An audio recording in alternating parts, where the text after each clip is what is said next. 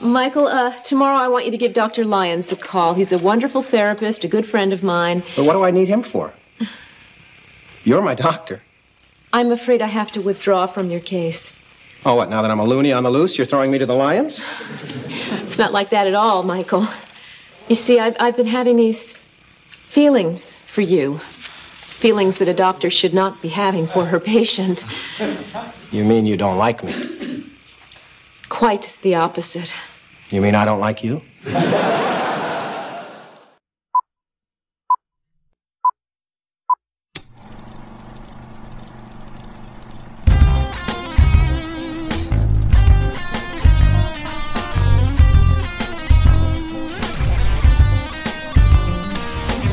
Chris Gauser here with Matt Howell.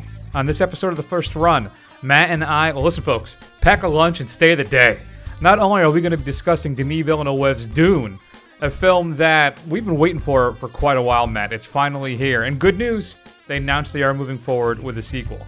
But not only are we discussing Dune, not only are we continuing our body horror marathon with The Incredible Melting Man. I think one of the few films, Matt, we've done that actually was the subject of a Mystery Science Theater episode. And we'll have to see if that was fair or not.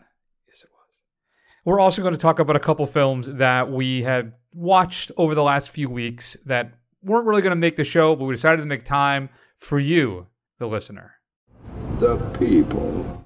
So we'll be discussing also The Last Duel, Ridley Scott's latest film, as well as Noomi Rapace in Lamb, an unusual film. And of course, we'll be closing out the episode with the return of Call It. And don't forget, too, we'll fill you in what's coming up on physical media featuring your straight to DVD and streaming picks of the week. Whew, that's a lot to get through. So let's start everything off then with a clip from Dune. Father, I'd like to ask to join Duncan Idaho on a scout mission to Arrakis tomorrow. I've studied the Fremen language. I'd be an asset. Out of the question. They'll travel in a few weeks to Arrakis like the rest of us.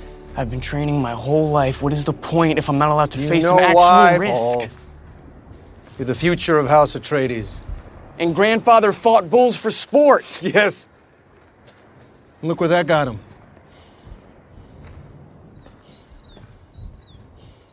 I need you by my side.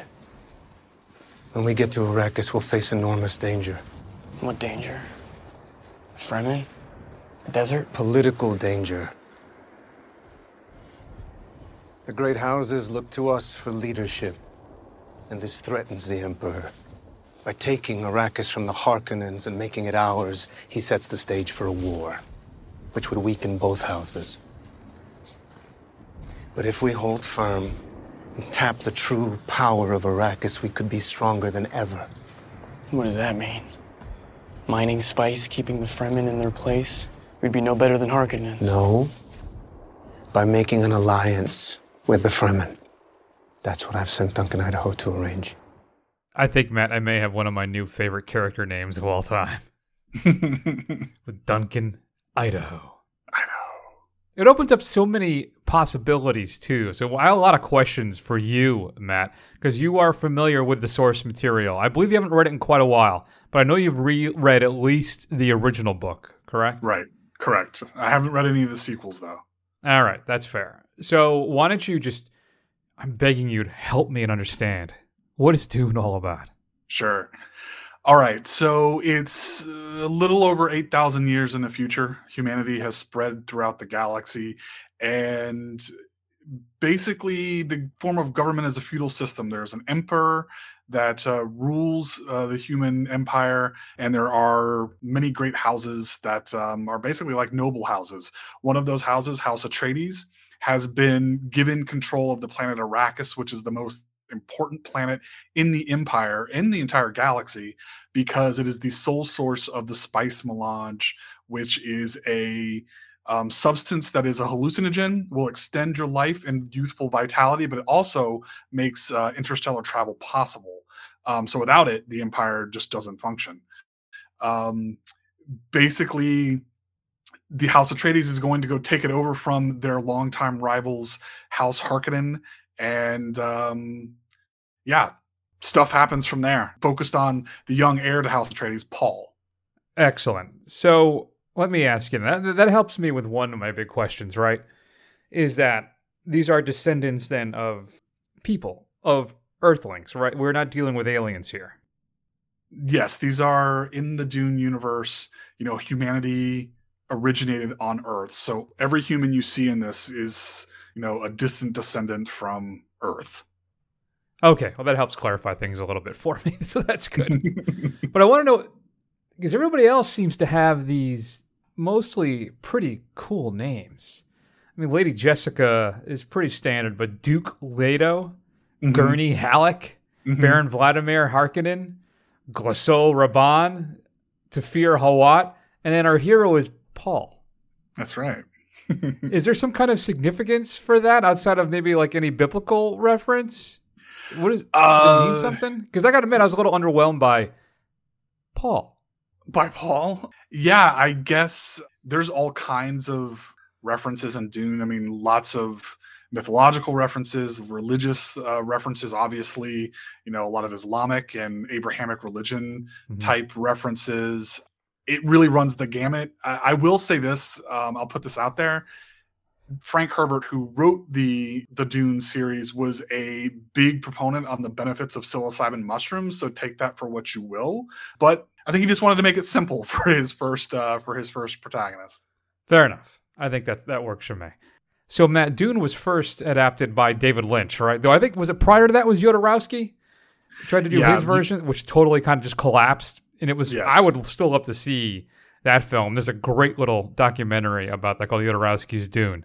But then the property was then done by Lynch, and then it was a what a Sci-Fi Channel TV movie Yeah, right. As well as I think- some of the sequels were filmed there as well, at least one of them hmm uh, for te- for television. But now I think this is it, right? This is supposedly going to be the granddaddy adaptation of all of them by really an A-list director who has given us some fantastic films. Yeah, your Blade Runner 2049s, your Arrivals, your Sicarios, right? Just some top shelf stuff. Now we have the technology to really do the effects right. We got some money here. So how did Dune turn out for you? Did it meet all your expectations? Is it the grand epic you were hoping to see?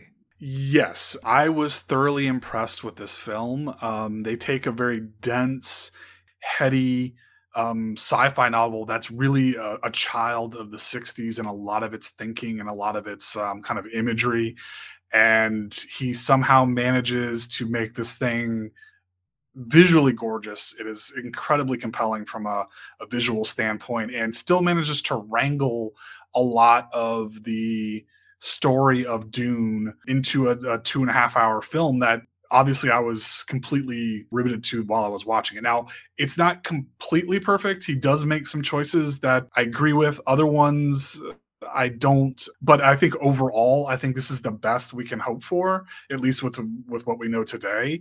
50 years from now, if we're getting another version of Dune with even better version, that could be cool as well. But just by the sheer fact we're getting a second one, I think this is a, a great setup, and I think it's it's a fantastic film.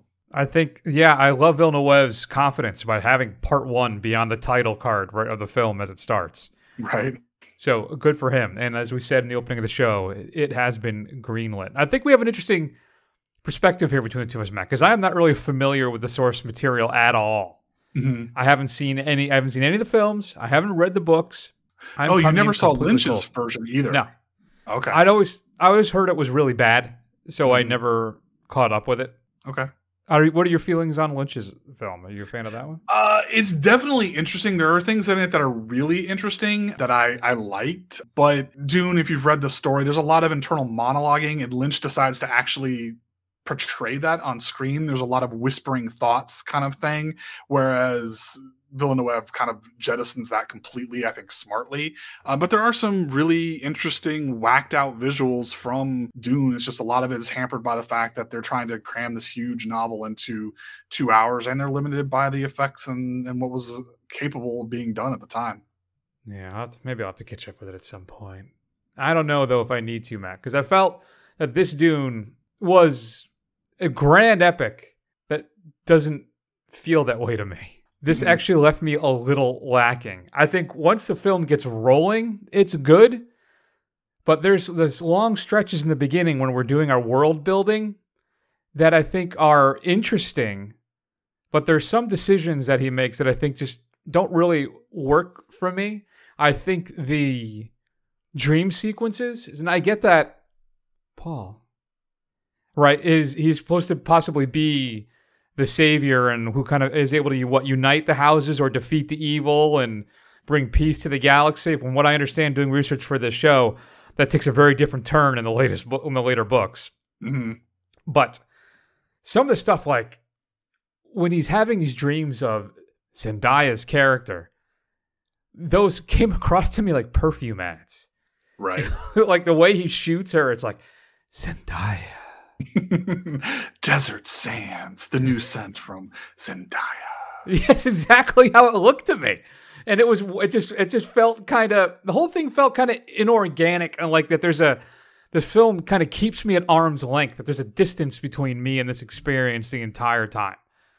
And I'm able to kind of overcome that, but I'm wondering if it's just listen, it's gorgeous, it's rousing at times. I think Villeneuve knows that uh, like that this is the film that he thinks he was born to make. But there's just as I said this distance with it that I can't seem to overcome. I think the world building is excellent. The effects are top shelf. But there's a lot of I don't know how do I I'm having trouble describing it, Matt. But it, it, like there's just long kind of stretches of looks and shots of the deserts and mm-hmm. trying to build up scope to mm-hmm. create this epic feel that just felt kind of hollow to me. Yeah. Yeah, so I think the two things the two main issues I had with this are are this. So one, and I think they both kind of tie into what you're saying.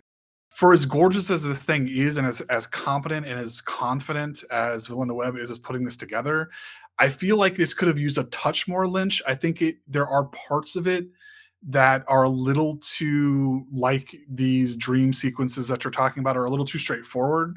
I think they're a little too workmanlike. I think they could use a little bit more surreality, especially from what I understand you know happens towards the ends of the series as a whole where i won't spoil it for anybody but for i've never read it but from what i've heard it just goes into some whacked out places so i think there should be a little more lynch in this villeneuve kind of stuff or maybe giger from jodorowsky or something but mm. there is mm. something that's a little bit missing but my major complaint with this film is it very much feels incomplete like it doesn't it feels like it's a preamble to the rest of the story it, it it doesn't feel like a movie into in itself. It's basically the first half, and it very much feels like a first half. So it leaves you wanting a lot more because as the stuff really starts to get cool, then it's over. And now we have to wait two years until we get the next one. And I think that's the big complaint I have with it. I think that's fair. It does mostly kind of build up. Oh, you're right for the next film. It's basically an hour and 45 minutes or so of prep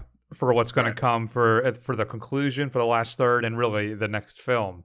But it does it, it does feel kind of strangely neutered to me, and I wonder if that's interesting. That if it needed a little more Lynchian or Jodorowsky wackiness, something to I don't know, just add something to it. It's just so sterile to me at yeah. times. So I know one of my one of the things I was really looking forward to seeing, and, and, and when you watch the Lynch film, I'll be interested to hear your take. So there's a scene in the book early on and in the Lynch film where a representative of the Guild of Navigators shows up and talks to the the emperor, which we don't see in this. And the Navigator Guild, he shows up in this giant like fish tank filled with like smoke spice, like vaporized spice, and he comes out looking like a cross between like a hippo and a human and a jellyfish floating in this thing. And he's just, it's the most whacked out thing that you've ever seen. And Villeneuve completely leaves it out. Like he just doesn't put it in there. And I looked it up and I guess he intentionally did that because he thought it would be too weird. So I feel oh, like oh, no. he he wanted to make the he he quoted this to the, the designer who wanted to put in the navigator scene that he wanted he didn't want the movie to feel too big. He wanted it to feel more manageable, and I think that might have been a mistake because there's a lot of stuff like that in this that are just absolutely bonkers out there that they just don't touch on here. Yeah, I mean, there's a moment where there's this weird kind of spider person thing. Yeah, that is creepy. really disturbing and weird. And uh, I love that. I thought it was really interesting. Mm-hmm. And that's like, but that's like the only time something like that ever happens. And I thought it was just a conscious choice by Villeneuve not to reveal the Emperor until the next film because he doesn't show up at all in this No. movie. Mm-mm, he doesn't. And yeah, and another big missing piece is Fade Routha, who is uh, you know, Rabban the Beast's brother and the the Baron's um, nephew, who's basically the Harkonnen or sorry, Harkonnen analog to Paul, who was played by Sting in the in the Lynch version. He does not appear at all in this film. He does appear very early in the book, but then he basically disappears for like halfway through it. So I understand why he chose not to put him in there, but I feel like you're kind of missing that foil to Paul because you could see the the other side of what Paul could be in in Feyd. Oh, interesting. Maybe we'll see more of that. I would assume so in the next film then. Yeah, I, I would assume you have to have Feyd. I don't see how you cannot have Feyd as the the mirror image of Paul or the the dark side of Paul that's out there.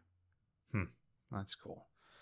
So, a couple of things I just wanted to mention uh, quickly. I thought it was really fascinating that I guess AI, there's no computers in this because AI was banned in their society at some point. Right. Yeah. So back in back in the day, there's there's basically the typical AI revolt type of thing. So they kind of overcorrect and not allow any kind of computers whatsoever. Hmm. And I like some of the designs of things, like the, the what is it, the ships that they fly on the planet basically look like dragonflies, I guess, in Yeah, a way, and operate that way. Yeah, the ornithopters are cool. Yeah, and I think the uh, the thing everybody Dune fans were really looking for is the big sandworms. I think that is done exceptionally well as well as, as Yeah. an effect. Yeah, that was very cool. Yes, very cool. Um, one other thing too that I'm currently struggling with, I think I liked it, but I'm not sure. Is Zimmer's score? There's a little Scalzo score corner. It feels at this time at times like it's just dripping with self importance. Yeah, I agree. Know, I think there's some stuff that I liked about it, but it's so obvious, and it, you know, just large type stuff all the time, and no surprises really. Oh, Well, I shouldn't say that. Some bagpipes show up at one point, I guess. But outside of that, it's just it was typical Zimmer. I think I still may have liked it more than his No Time to Die score, which I really have to revisit. I think I've barely listened to that.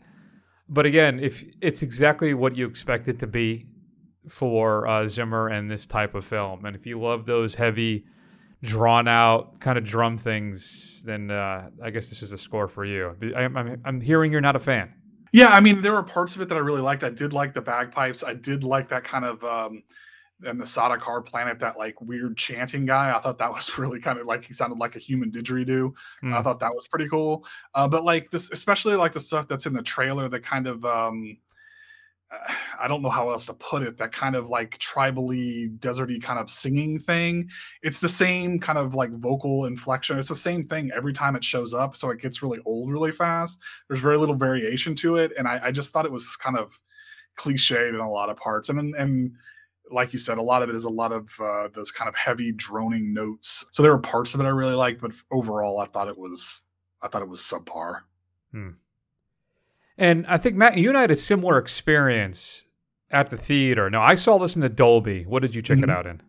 I saw it in the Dolby, even though it was a pain in the ass to, to fit it into my schedule, but I did go see it in the Dolby, so I was deafened by the end of the movie.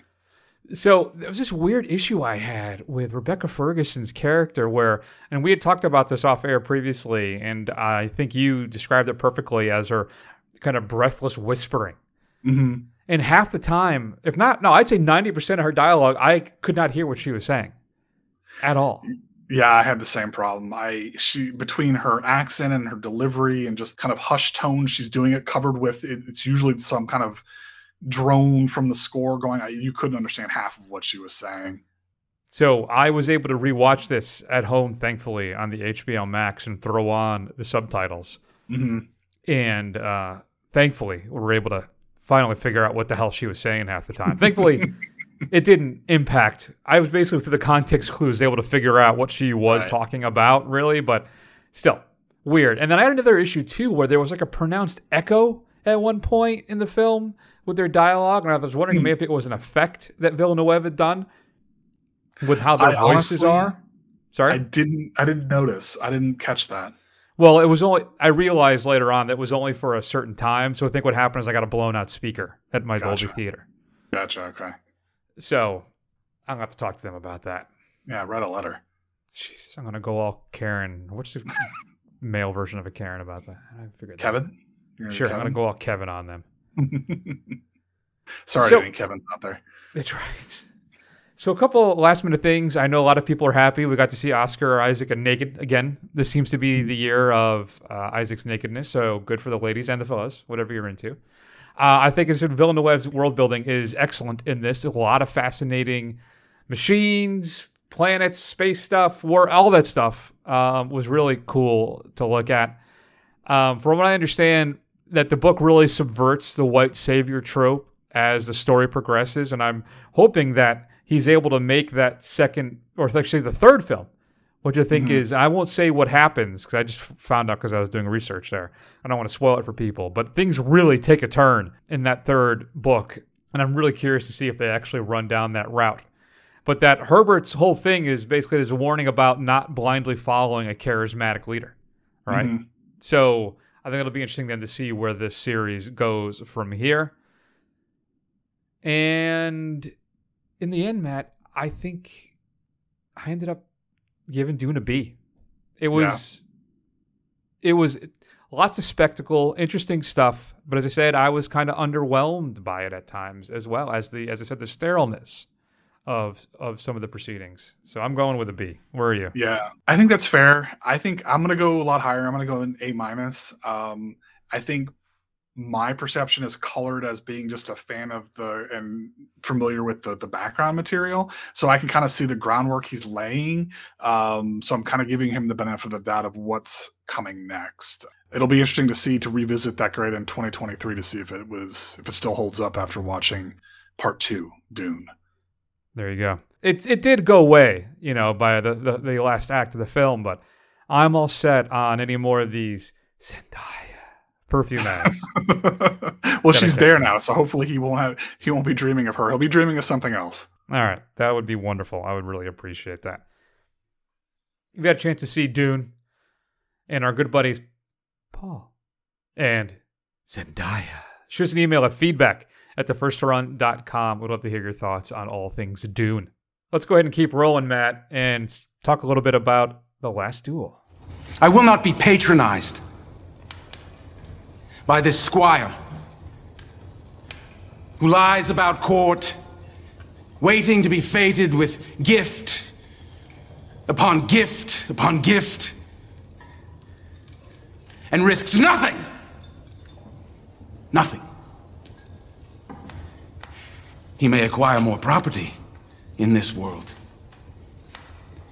find more favor eat more, drink more, bed more, and otherwise call himself a man of arms.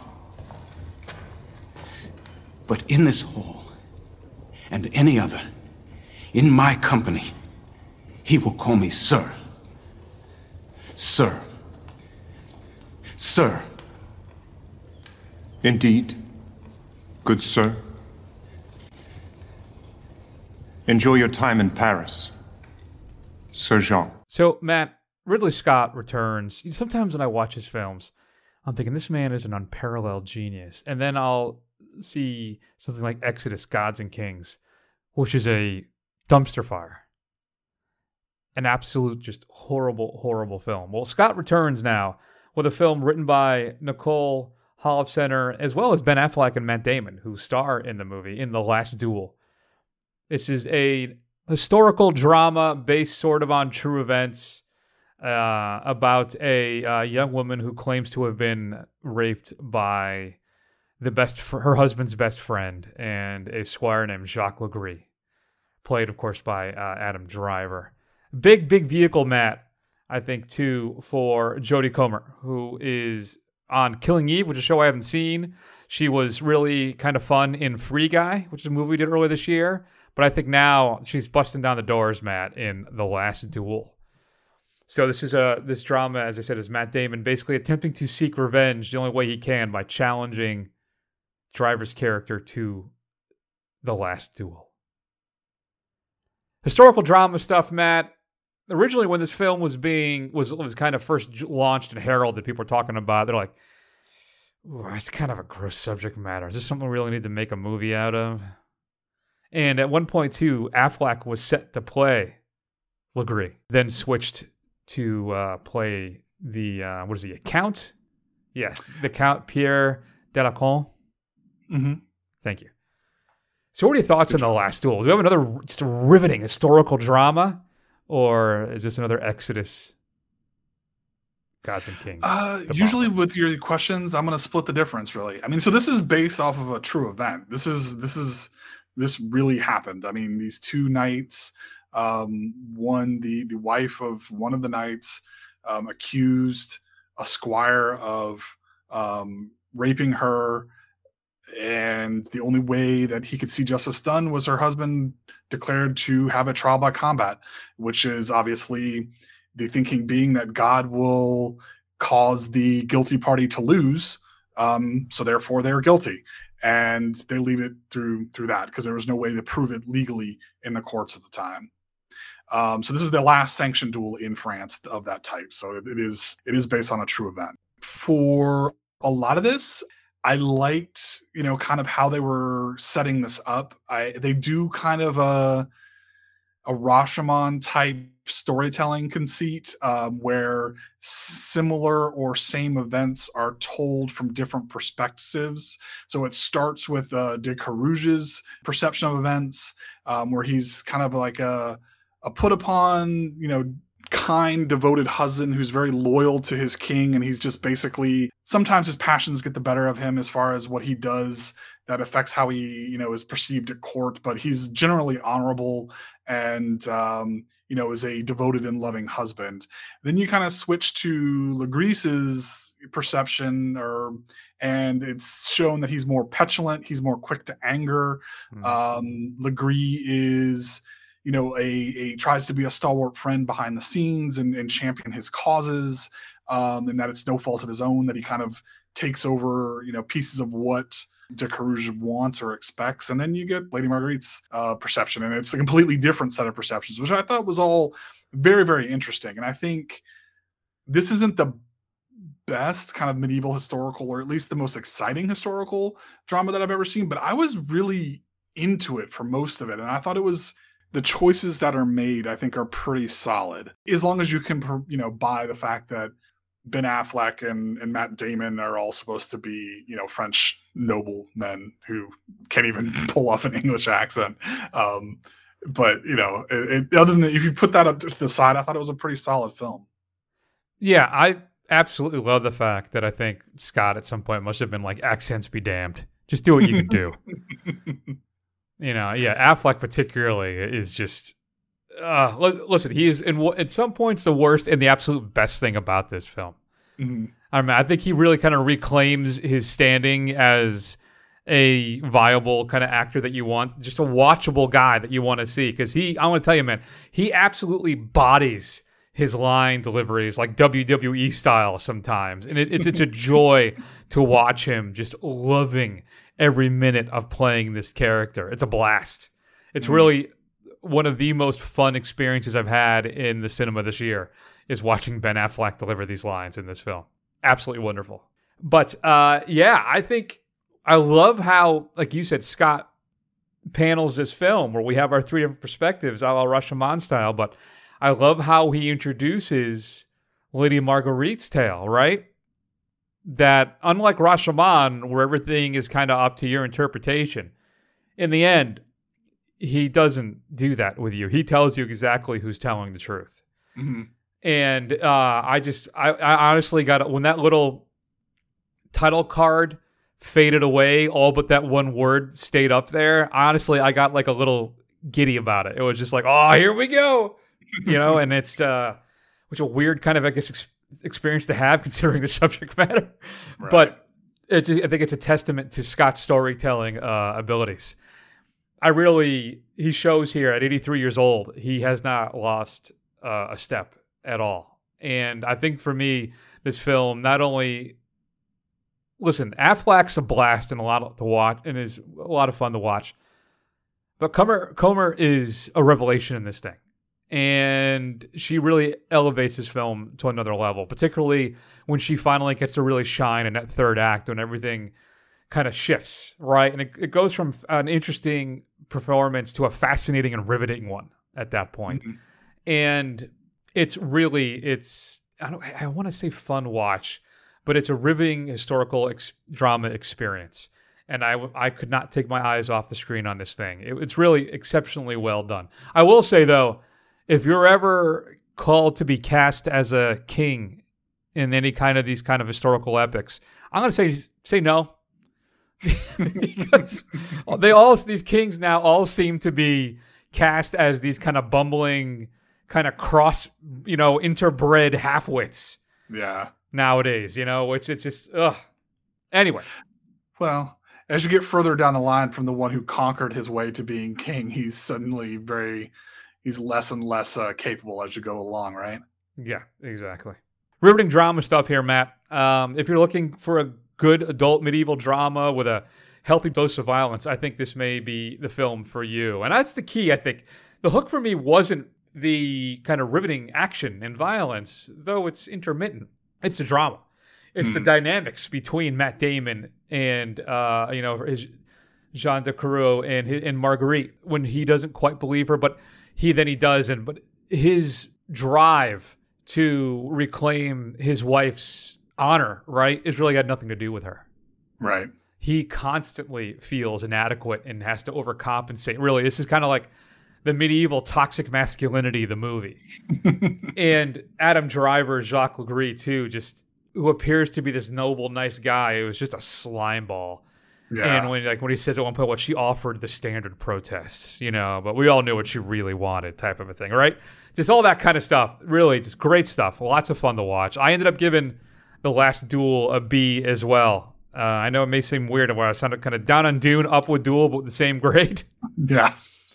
But yeah, I really, you know, that's fair. I'm gonna go B plus then. I'm updating my score. I'm going B plus on the last duel. I really enjoyed this. What about you? Yeah. Yeah. I'm going to go B plus on The Last Duel as well. I thought it was a very solid, um, effective historical drama. Now, would you consider this dadtainment? Would you put it into our own special uh, genre here? It's right on the edge. Yeah. I mean, I you, I think you can make an argument for it. I think there's enough there to get it outside of those strict boundaries, but ugh, I think you can make It's the argument. close last duel. You're walking the line. Exactly. What would you do? Would you do that? Um, for a normal, normally I would say no, but I kind of want to say yes because this is the kind of film my dad likes. So it seems very, it seems very dadtainment to me. Yeah, it's like I said, it's it's right on the line. It's right on the line for that, but I don't know. But I think it's it elevates itself above that. I think so. Oh, I think so. Yeah. So the last duel, come for Ben Affleck, stay for Jodie Comer, and uh, you will not be disappointed. If you've seen the last duel, shoot us an email at feedback at thefirstrun.com. I really can't wait to rewatch this one, man. When this shows up on HBO or wherever it shows up, Mhm. uh, I will be checking this one out. I'll definitely be buying this one. I did rather enjoy it. Oh, nice. All right, Matt, let's get weird. Spend a few minutes and talk about Lamb.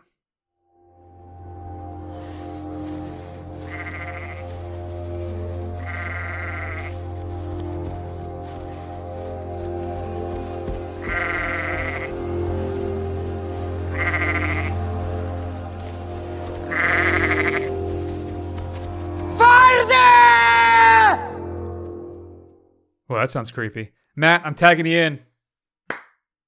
Why don't you go ahead and tell people what is Lamb, or as I like to call it, what the F, the movie?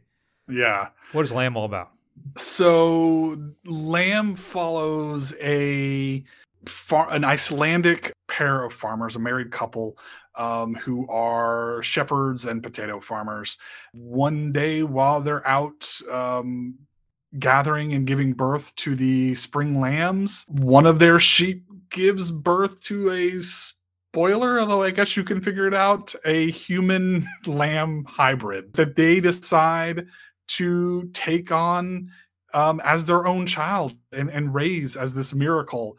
And just weirdness ensues, as only a Scandinavian type film can give you. Yeah, so I was looking forward to this one too. You had a chance to see this uh, before me, and I want to start basically saying like, what a year! We have Titane, Malignant, and now Lamb. Now Annette's out there, which I don't think either of us have seen yet. Have you caught up with Annette yet? I have not. No. All right, I think it's still on Prime. That is supposed to be another crazy, weird one. But man, Matt, this is another film that I, I don't know if, if enjoyed is the right way to put it, but it is a magical horror film about kind of loss and love and what it means to be family. And I think that the director, Valdimar Jóhannsson does really just kind of a fantastic job with the slow burn kind of reveal of this film and what's really happening, where he teases little things throughout the whole movie until we finally get our conclusion that is like a brick through plate glass. And I'm curious where you how you feel about that. Did did that ending impact your overall enjoyment of the film at all? Did it elevate things, or were you like, this is ridiculous?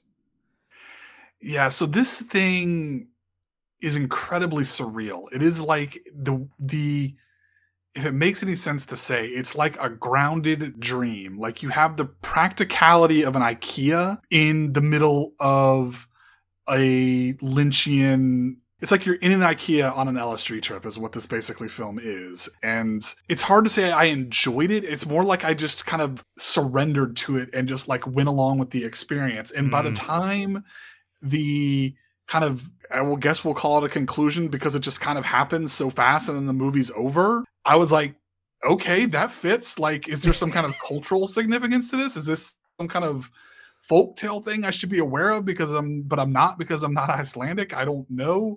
I never bothered to go look, but I was completely on board with it because at one point I was thinking something completely else and I'm kind of glad it didn't end that way, but yeah, I I was on board with it. The logic of it fits as well as anything else in this film that there's just this lamb child that after some initial misgivings people just kind of come to accept which i guess you just got to be along the ride for right?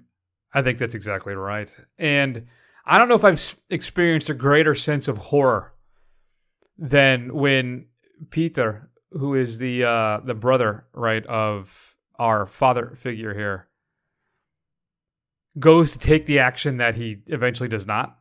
Yeah. But I have not been filled with more dread this entire year than that walk out to the field. And the way they then smash cut to the next scene, it's weird, Matt, just how perfectly Jóhannsson balances, like you say, uh, this kind of waking kind of nightmare thing where you feel like at any moment the ground's going to get pulled out from underneath you. But then in the next shot, you have this really loving, adorable, endearing moment. Right. And by keeping us kind of that off balance the whole time, I think that makes the conclusion of the film so much more effective. And it's beautifully shot. There's a, a sadness in these expansive nature shots. They live in this area with this beautiful mountains, rolling fields, you know, lots of just gorgeous stuff. But then the the music that under that runs underneath it too just gives it this sadness. And when you get the little reveals of what's happened to this family as the film progresses, it's just heartbreaking and sad. And then, but you're kind of waiting for the shoe to drop the entire time. It is really an interesting and unique experience. This has been probably my favorite f- film year since good lord what was i don't know. I, i'm gonna have to look into this and give it back get back to you but it's been a long time since i've seen this many films that i've gotten this much sheer enjoyment out of. Mm-hmm. just weirdness something really just different experimentation. It's been a wonderful year for that kind of stuff yeah, I agree. It's it's definitely a film that you take the ride on, and I don't know. I think it's the right type of weird for me. I can see myself uh, picking this up and adding it to the collection. It's just something you revisit every so often, just to kind of experience and see what you pick up along the way that you may have missed the first time because you're just so on edge, just waiting for something to happen. So, who do you recommend this to? Like, how do you do that? What do you, what's your elevator pitch on why somebody should see Lamb? Yeah, I don't know. I guess I'd have to think of some some kind of equivalence. I'm like, do you like the the kind of weird Nordicness of Midsommar, but you want to get something even more surreal and out there than this might be for you, kind of thing? With a lot of I- heart? yeah, with a lot of heart, with a lot of inner workings in your horror movie. um, yeah, I, I guess you would have to kind of come up with some kind of loose analogs and see what people like, and if kind of pitch it as kind of mash all those things together, and then you might just have what you want. Yeah, is it like a? I'm, I'm part of me going to two. Is this even really a horror film? Is it more of like a dark family fable? Is yeah, a- see, that's the thing. I don't even know if this is a horror film. Like you, like you said, it kind of it keeps you on edge for so long, but I only think that works once because then you know when things are going to happen or not happen, as the case may be. It almost seems like it's more of a that's kind of I want to look into some Icelandic folk tales because it almost seems like it's supposed to be some kind of parable, right? And it, it seems Yeah. like it's a fairy tale and like a modern fairy tale. It doesn't really s- strike me as a as a a horror film. Yeah, because Jóhannsson seems to focus more, and I think that's what gets you hooked as a viewer on the family dynamic of the three of them mm-hmm. more so than he is. He's not doesn't feel as interested in as setting up the horror elements. It's just it's so cleverly done that it's always out there in the background, right, waiting. Like, but the core of the film, the heart of the film, is still this kind of odd makeshift family. I, I don't know. It's just weird and endearing and sad and terrifying and fascinating stuff. Matt, I gave Lamb a B. B, um, man, I I'm I'm going higher than you. I gave it a B plus. Look at you. Mhm. All right, you're blowing me out of the water today. Look at you. I know what can I say? I'm I'm great and easy. So Lamb is currently in the theaters. It's down to like one showing a day if you're lucky. I think by the time this show posts, it may not even be available, unfortunately. But Yeah, especially with two horror films coming out this this weekend, so might get pushed off to the side. yeah, so you'll have to catch up with it on demand, which we think you should if you're you have that particular bent that Matt and I have as well. And if you're listening to the show, I'm assuming you do. All right. We're finally there, Matt. Let's talk about what's coming up on physical media this upcoming Tuesday, November 2nd. This Matt one, I, I'm telling you, this is probably still in my top 10 of the year. We'll see where it ends up if it if it ends up making the cut. But few films this year have hit me on an emotional level as much as this one. I'm looking for a truffle pig. I don't. I, I, I don't understand. I just want to know about the pig. Tell him who you are. Come on, tell him.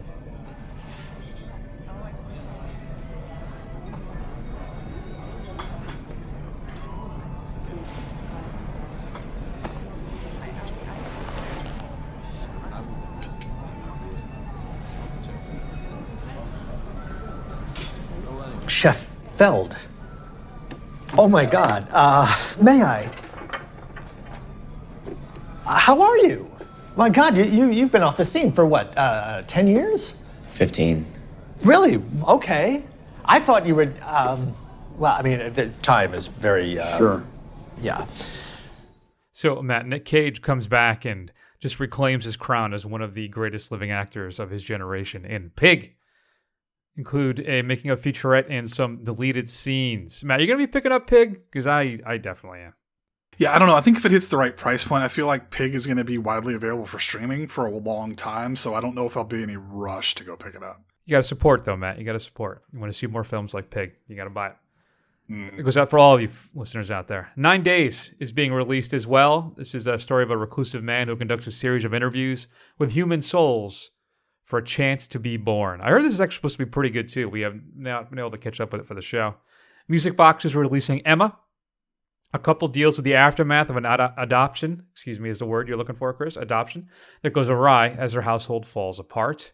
Includes select scene audio commentary by the choreographer, so I'm assuming there's dancing, a collector's booklet, a uh, music video, and more. Shutter and RLJ Entertainment are releasing The Banishing. It tells the story of the most haunted house in England In the 1930s, a young reverend, his wife, and daughter move into a manor with a horrifying secret. Guy Pearce stars in Zone 415, set in the near future in a colony of the state of the art humanoid robots.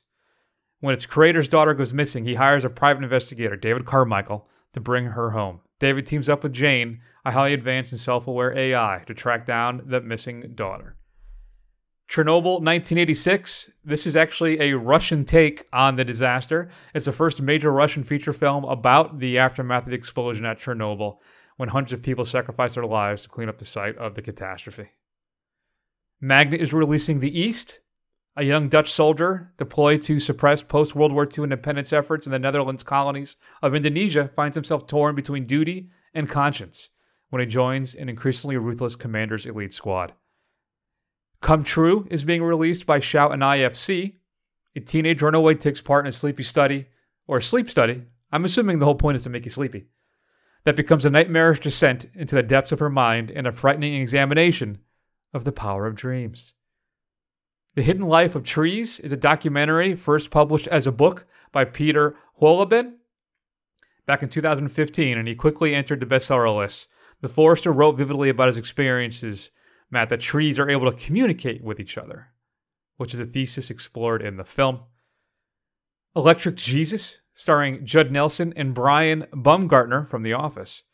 It's about an Alabama preacher's daughter who runs off with a touring Christian hair metal band during the summer of 1986. And then for you, Matt, Paw Patrol the movie is being released on physical media. New to Blu ray, Criterion is giving us La Strada, Fellini's classic film, Gelsomina is sold by her mother into the employ of Zampano, a brutal strong man in a traveling circus.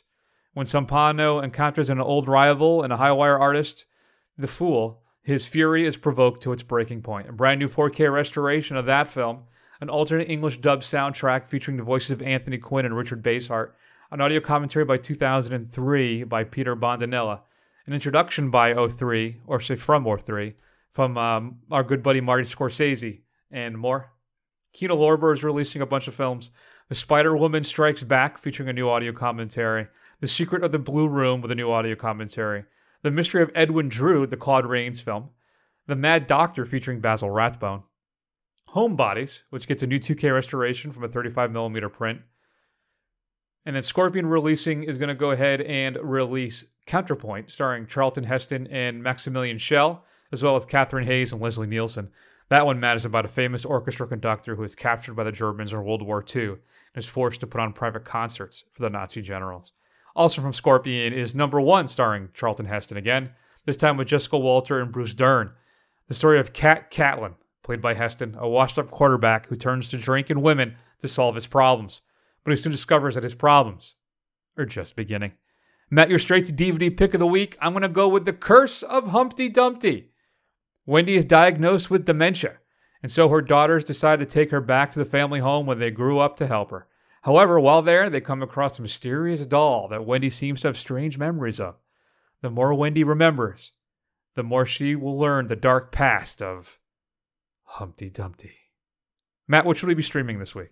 So, in honor of the upcoming Halloween holiday, I'm going to recommend one of the earliest. Um, I hesitate to call it slasher films, but it is a a a fantastic kind of serial killer film from the early 60s. It's called Peeping Tom, where basically mm. a young man is a film developer by day and he also takes like boudoir racy pictures by night. He also is making a documentary on the nature of fear and he decides the best way to get at that is to kill people and film it while it happens. Um, it is a it is a, a classic kind of proto slasher film and it's available on amazon prime for your streaming pleasure. That's a great pick matt. Good call. All right let's go ahead and continue our body horror marathon with, and I don't know, we'll see if this adjective is really that descriptive. The incredible melting man. Steve escaped. Oh, God. What are you going to do? Oh, did you get some crackers? I told you yesterday that we needed some crackers. Oh, I forgot. I knew there was something. You know, there's a there's a pad right by the phone. You know, you could write it down too. Ted, what about Steve? So, we don't have any crackers? Ted. Steve. Steve? Matt, we got to get those crackers. the incredible melting man. Uh, Steve is an astronaut, Matt. He gets exposed to radiation during a space flight to Saturn. There's some kind of solar flare thing. I don't know, whatever. And now he's the only survivor of his crew. He gets back to Earth. And the only way he can survive is to eat human flesh. But the entire time, too, he is basically melting. His body is decomposing basically in real time. Woo, Matt, The Incredible Melting Man, one of the, I think, only films we've ever done that actually was a Mystery Science Theater episode, and I think well deserved. Mm. This film is a disaster.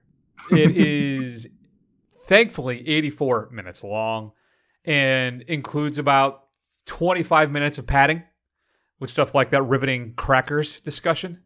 Right. They also at some point get into the fact that the fam- that they had a miscarriage for some reason. Mhm. Uh, there's a lot of weird kind of stuff like that in this film. The scenes run entirely too long. I don't know if they're trying to create these contemplative moments with our actors when really we all know what they're doing, Matt. They got to hit that 80 minute runtime to be considered a feature film or they're not going Right. to get released. But I will say that the gore effects in this film by Rick Baker are fantastic Yeah, they are. particularly for the time, 1977. This thing is gross as all hell. The melting effects that this guy is basically coming apart is disgusting and is just top shelf stuff. And I got to tell you, Matt, it's almost, I think it is, it's worth watching just to watch our, our Steve guy just decomposing and melting as he goes from victim to victim, who I think mostly deserve to die.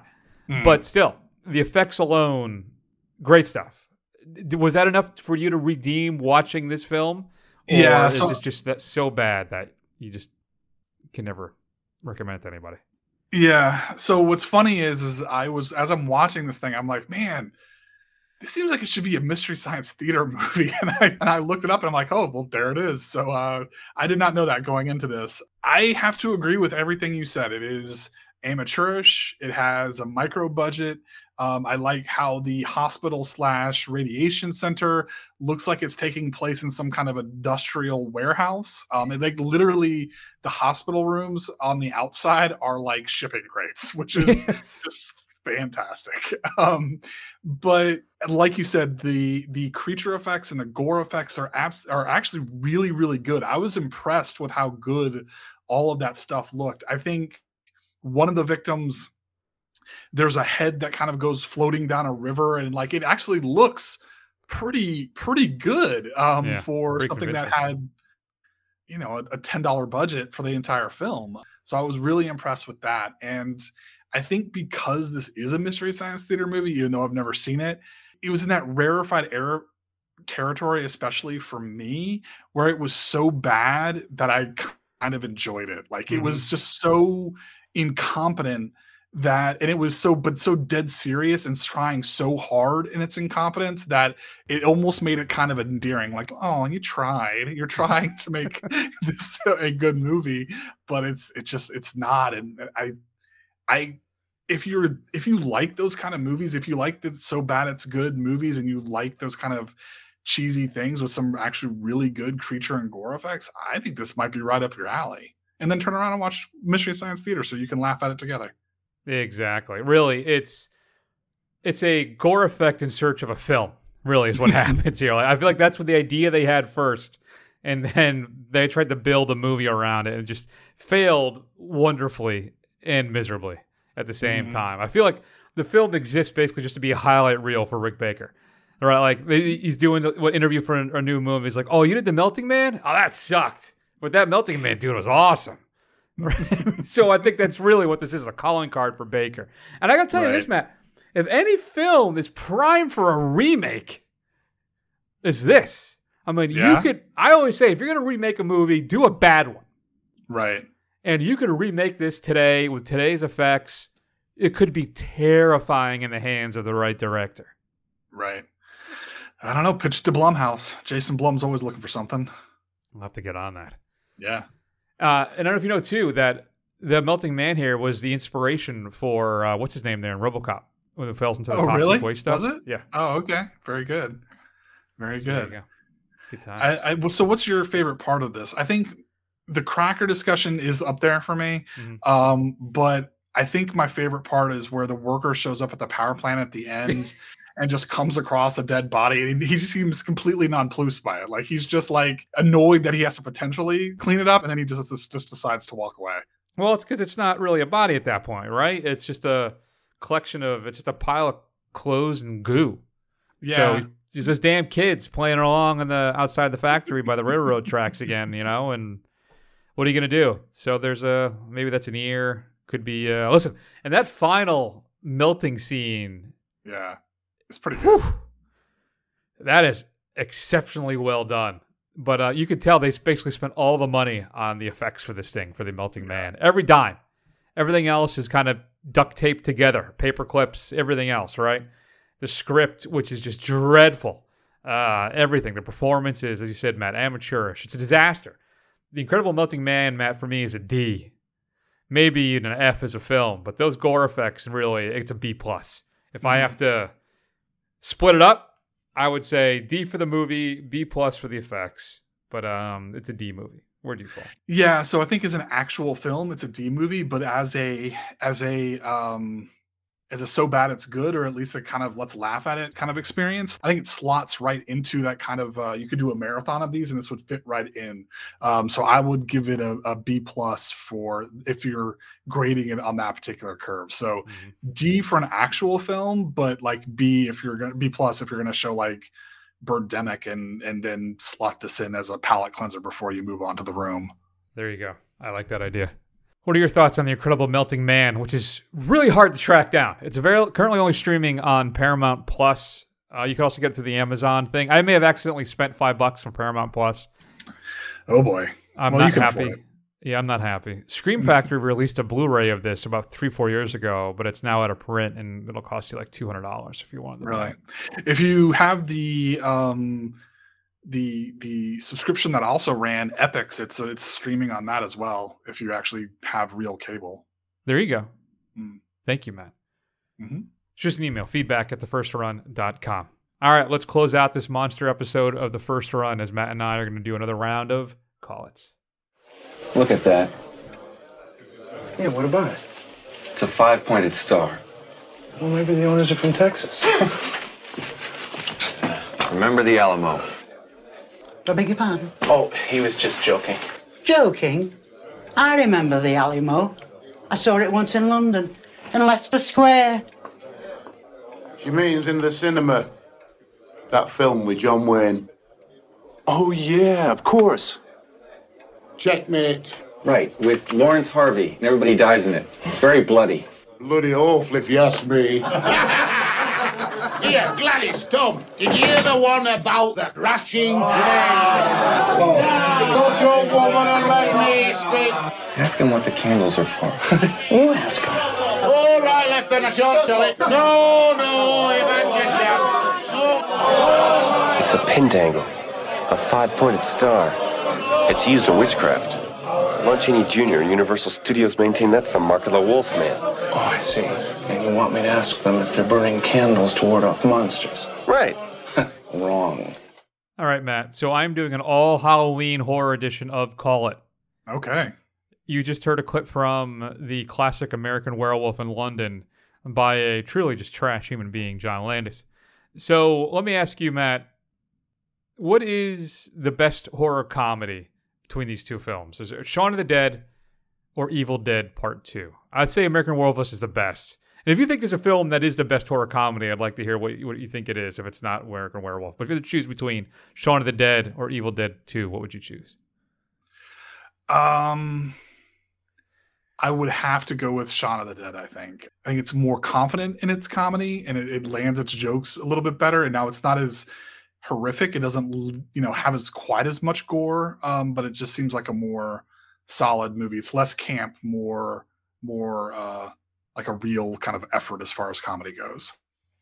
is the horror element undercut? Like I think that's the problem too. Is a lot of times why I think American Werewolf was so successful is that it's actually very scary at times. It is, and still funny. Where in Shaun of the Dead, I don't know if it's ever really scary. Yeah, it's not really scary. In fact, I wouldn't even consider it a horror film. But the problem is, is that I don't find Evil Dead very particularly scary either. Evil Dead Yeah. Two particularly scary, just because of the kind of over the top slapstick of it, which kind of really undercuts a lot of the the horror elements. Yeah, that's why I think I prefer um, the first Evil Dead Mm. over Evil Dead Part Two. So you would go Shaun, huh? I would, yeah. I would probably go Evil Dead 2 because I think it has more of a horror element than Shaun of the Dead does, but probably not by much. Okay, fair enough. Do you have a favorite horror comedy of all time? Oh boy, um, of all time, I guess it would be American Werewolf in London, but see, it's such a good horror film, a good werewolf film, which is so hard to come by. I Mm. barely consider it a comedy. Um, I just kind of consider it a a uh, horror film with a few jokes in it. Fair enough. What do you got? Yeah. All right. So we just got done talking about Dune, and I mentioned Feyd-Rautha, who is a big villainous character in uh, the Dune film. So he was played by Sting in the first one, or in the, the Lynch version. He was supposed to be played by Mick Jagger in the Jodorowsky one. So there are some questions around who the next one should be. So call it. Should Feyd-Rautha be played by Harry Styles or Bill Skarsgård, which would connect to the who plays the Baron, his father. Well, I would go Skarsgård all the way. I'm not Hmm. up for this, you know, trick casting by having another musician play the uh, thing with Harry Styles. No, thank you. I'm I'll, I'll pass. Unless, of course, it was a young David Bowie. Either way. well, I guess you know, as good as surprisingly good as Harry Styles was in Dunkirk, I would go with Skarsgård too. Although that also makes me wish, since there are so many Skarsgård, that they would have used one of his older brothers to be uh, play the Bautista role in The Beast. Hmm. That's true. feel like that that was missed, that would have missed opportunity to have either Alexander Skarsgård or the other one who played Floki on that show. But missed opportunities. Oh well. Eh, what are you gonna do? All right, Matt. Let me ask you. These, these two franchises. I think these are B level horror franchises. All Mhm. right. Who would you choose, Phantasm or Chucky?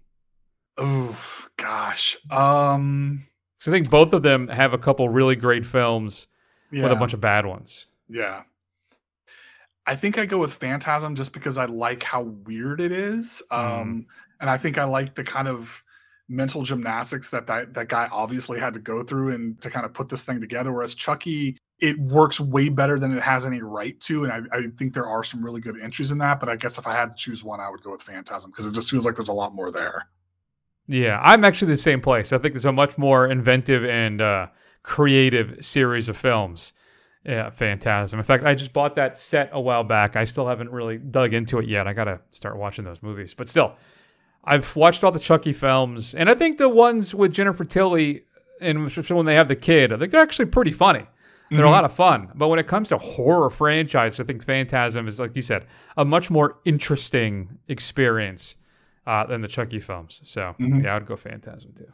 All right, well, that's an interesting question that you asked because I my next one is is basically this is this is my last one, but it's like four questions in one, so I, I think it's still okay. So I was doing some research, I was looking around, just trying to kind of spark the creativity. And Slash Film has been running a kind of like a bracket on uh, horror franchises, and they're Mhm. at their quarterfinals now. So I want to give you what the fans have chosen so far to be in this quarterfinals bracket, and, and get sh- get which ones you have as far as in the call it universe where one has to go away completely. All right. Yep. All right. So the first up is the Alien franchise versus the Evil Dead. Now these are the actual rankings as the fans have shown them as the bracket has gone out. Oh, Evil Dead, hands down. I Really? think. I think. It, I think so. I think the the two Alien films are classics, and you can hear me talk about them along with Lady One in a Matt on One episode on Screen Mm-hmm. Run right now. Exactly. But I think the affection I have for Evil Dead uh, knows no bounds, and yeah, I don't know. I may be talking about that a little bit in my next one, so I'll just say Evil Dead for that one. Okay. What's next? All right. The next one is I think a bit of a big layup: Halloween versus Scream. Oh, Halloween. Yeah. I, don't. There's a. I think that's an age thing. There's a big Scream contingent on like film Twitter, but I think Mhm. those are kids that grew up with that series. Uh, I really only like the first one. The second one's okay, and after that, uh, actually, from what I understand, the third one's supposed to be better than the second one, though I haven't watched them since it came out in the theaters. Okay. So I'm not sure, but and Halloween's got some stinkers. Woo! But sheer ever. force of will with all the films they have. Plus, there is no Halloween three in the Scream franchise. it's very true. The Nightmare on Elm Street franchise versus the Texas Chainsaw Massacre franchise. Now, see, this one was really tough for me because I think in both instances, the only one that I truly like is the first one of both of those franchises. Yeah. I, I think I think personally, as much as I really like the first Nightmare on Elm Street and how much I how genuinely scary I find it, I personally think I would have to go with Texas Chainsaw because it is a, incredibly effective still to this very day. Yeah, I think I'm the same way. I mean, two is kind of fun. It's a campy horror film, TCM two. The rest of them are not good. Nightmare on Elm Street. I've never been a big Freddy fan. The first one, actually, I just rewatched the first one a couple days ago, and I watched part two last night.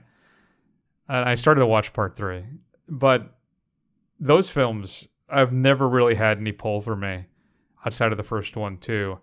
And like you said, I agree with you. The first Texas Chainsaw Massacre is one of the most terrifying films I've ever seen. So I'd have to Mhm. go with that. All right, and then the last one would be an easy choice for me. Um, Friday the Thirteenth series versus the Night of the Living Dead universe. That's tough for me because I'm a Jason guy out of all of them. Mm-hmm. Jason's my favorite, but Romero's Night of the Living Dead films, even the bad ones, are really good. Even you know, like uh, um, what is it, Land of the Dead? Right. They're still good. In fact, I just picked it up on Blu-ray for five bucks because I only had it on DVD. Oh, nice. Um, wow, I'm gonna go Romero. I'm gonna go zombie. What about you? Yeah, I'm gonna go Romero as well. Um, I was, I'm honestly, I'm not afraid to admit it. I'm never, I was never a really big fan of the Friday the Thirteenth series. I thought they were always kind of cheesy, Mhm. um, and they were very of their time. I didn't think they were particularly good. I mean, so I think Night of the Living Dead series, there are some absolute stone cold classics in it. So I think that's really the only choice. And honestly, I'm really surprised you went with Evil Dead, considering Alien you I, will and I quote Chris Piascalzo from Screen Run, a perfect film. Um, Yeah. and I personally think that is a perfect film, and the sequel Aliens is a perfect film, which you just can't even. I just can't say that about Evil Dead. So I'll talk about. We'll talk about that in a second. My question for you. I have a question. What do you thought about? What about Dead Alive? Peter Jackson's film with. Um, was that be a horror comedy? I'm just curious if you've seen Dead Alive. And I haven't seen Dead Alive. It's one that I've been meaning to catch up with, but I've never. I just haven't gotten around to it. I don't think it's had a domestic release here on Blu-ray yet. I think you can Now, probably buy it online, do- but Didn't he do another one called Bad Taste? yeah, that was before that. That was like a sci-fi, basically just gross out movie. Okay. Um, I have that digitally. I've never watched it. Okay. Yeah, I've never watched it either. All right. Well, I guess it comes down to mine then, Matt. My final one, which is what is the best horror franchise of all time? So I guess if you go through your bracket, where are you going to end up? See, this is tough because a lot of these, the problem with horror franchises is that they're just as a, there's so many bad entries in them. For me, I'm probably going to come down to Alien just because those first two films are just so, so good. Mhm. But I think if you're looking at that list, I guess, and I never would have thought of this on my own, I guess I'd have to say Night of the Living Dead because of all of those, they have the most the, the most solid entries. Like Night of the Living Dead is fantastic, Dawn of the Dead is fantastic, Day of the Dead is still pretty good. I think for overall quality, it's it's the highest bar out of all of them. And that's where I come down with uh, Evil Dead. Oh, really? I think that's the best horror franchise. There isn't a weak film in the bunch. Not a, not even a not even one that's just okay. They're all really good. The first Evil Dead is a classic, and maybe there may be some nostalgia bias on my part, as to Mhm. Evil Dead was one of my big four first forays into horror. Yeah. But I love those films. Evil Dead and Evil Dead 2 are fantastic. Army of Darkness is a different animal altogether and is just a lot of fun and kind of gave us who the Bruce Campbell that everybody knows and loves. Yeah. And then the Fede Alvarez pseudo remake slash sequel Evil Dead is one of the best horror films um, of that decade. It, and it's really grown in prestige since it first came out. And uh, it is exceptionally well done. And I've I will admit I've only seen the first season of the show, Mhm. So I need to catch up with that still. But even that, I liked that first season a lot. I thought it was a lot of fun. Yeah. So I think in the Yeah. end, I probably got to go Evil Dead for me. That, that makes sense. I think you have to be of a certain bent to like Evil Dead. It's, it's not for everybody. So, it- but I mean, the people who like Evil Dead really, really love Evil Dead. So, I guess I can't begrudge that for you. Um, Thanks. Yeah, yeah, no, it's big of me. Um, you never have you? I did tell you this. Did you ever catch up with? I know we didn't like the the series as a the first season anyway, but the first episode of the new season of Creepshow is Evil Dead. Yes, I did like that. Oh, you did watch the first one. I did. I did watch that. I did enjoy it. I did enjoy the nods with Ted Raimi too, Mhm. as well. But um, yeah, no, I liked it a lot. It was fun. I still got to watch those. It's a lot we got to watch. God, It never ends. Speaking of which, next week is a big one, right? It's going to be uh, Last Night in Soho, Edgar Wright's new films, and I think it's safe to say we are Edgar Wright stands over here.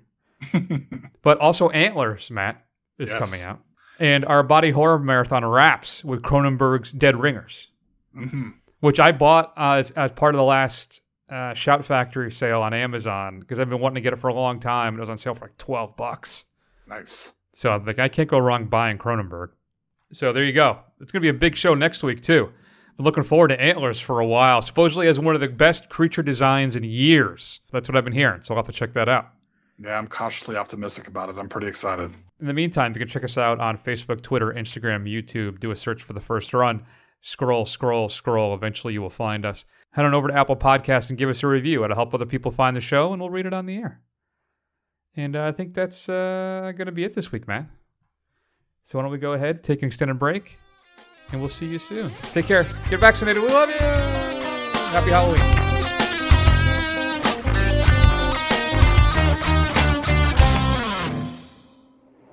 Well, what time are you going to get here?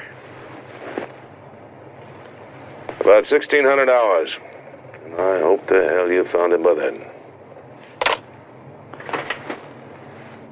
Goodbye. Damn it. Atska! So Dune, Matt has Dune, Matt has. You're on your A game for our super long episode.